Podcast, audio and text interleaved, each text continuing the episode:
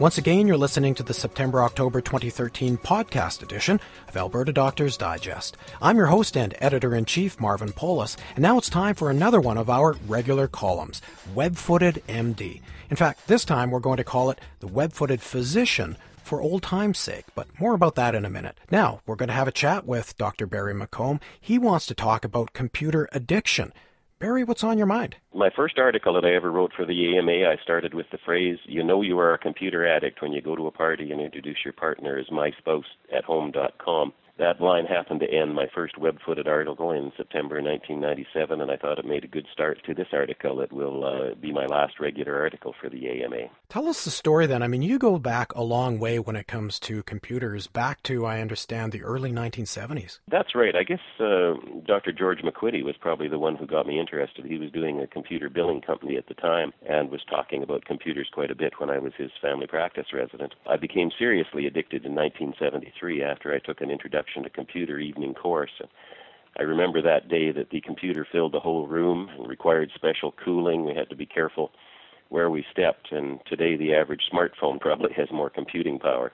Now, I understand these old computers even had punch cards, no less. That's right. The, uh, the history of the punch card actually goes back to weaving machines in England, where they used cards to control the weaving patterns, and some smart individual decided to make them that's what they would feed into computers in the early days. So every line of the computer program that you wrote and every line of data had to be written on a cardboard card. Then you put this whole stack into the computer, hope you had everything right, and then waited half an hour while it was your turn for the results to be printed. Now, I expect a lot of doctors have not been around long enough to remember punch cards, but the uh, the next thing you wanted to talk about, uh, uh, I know I remember this, and that's the Commodore PET computer. Yes, I went from being a computer addict to a computer pusher in 1983 when uh, Jocelyn Lockyer asked me to teach a computer course for continuing medical education, and we were using the Commodore PET, so one of the first uh, personal computers, and there were so few of them that we had two doctors to each computer.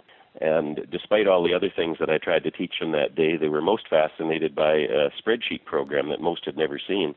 That it calculated how small increases in a monthly mortgage payment would dramatically shorten the payment period. In fact, we ran overtime in the course while they were still playing with it. And you mentioned that was the early 1980s, and I understand uh, another milestone for you was the early 1990s. Tell me about that. Well, in 1991, I became the director of the Medical Information Service at the University of Calgary. This was an idea of Dr. John Parboosingh, who was head of continuing medical education at the time.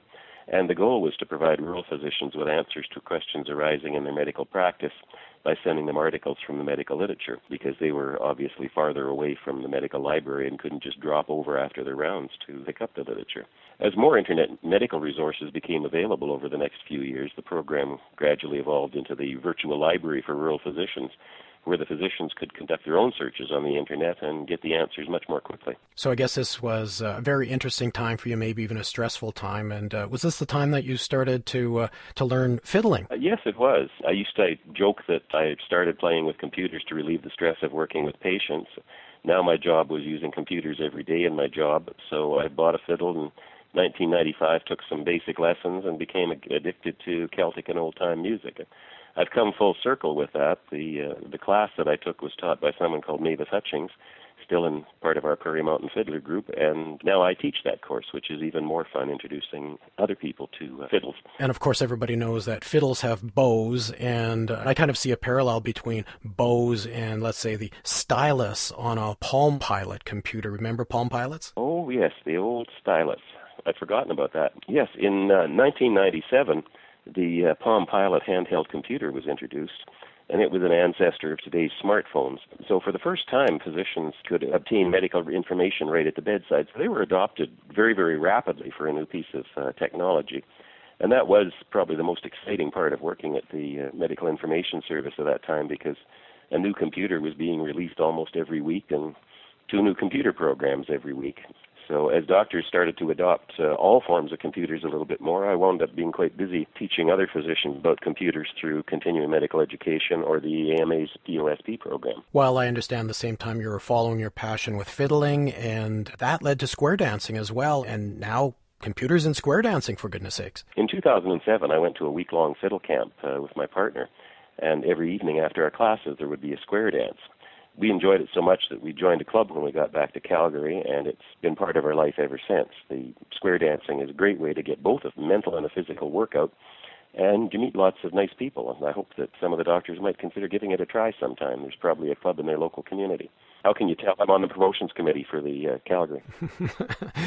and uh, and how do you use computers in uh, square dancing? I use them a lot. Many of the callers still use 45 RPM records. They go back quite a ways, but uh, I've come in very late, so I use my iPad computer and MP3 music files that are very useful. With that computer, I have one advantage that they don't. I can change the speed of the music or the pitch of the music.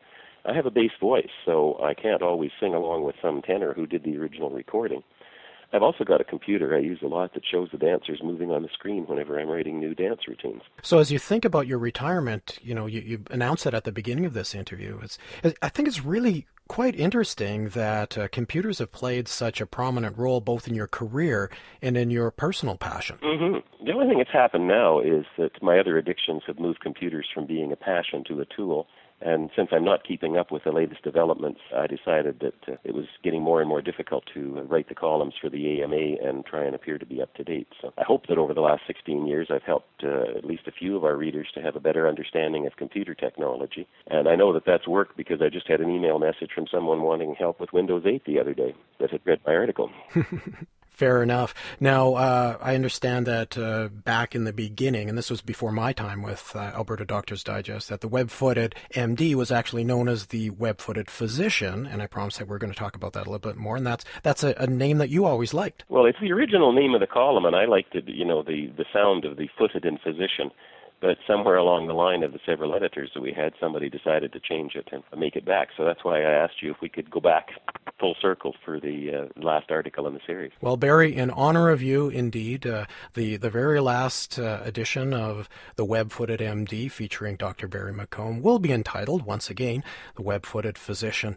So, uh, what are you planning for your retirement? Well, just keeping up with the addictions that I've mentioned. It's some I've certainly learned that once you retire it, I can't believe how I ever managed to practice medicine with all the different things I've got involved in. Terrific. Well, it's been absolutely wonderful having you as a, as a regular for Alberta Doctors Digest, and uh, we wish you all the best. Yes, and the same for you. I know you've uh, introduced one of the new things with being the podcasts and that of these articles. So I hope that you find other ways to uh, use technology uh, as the ADD magazine uh, develops even further. I think we will. Oh, great. Thank you, Barrie. You're most welcome.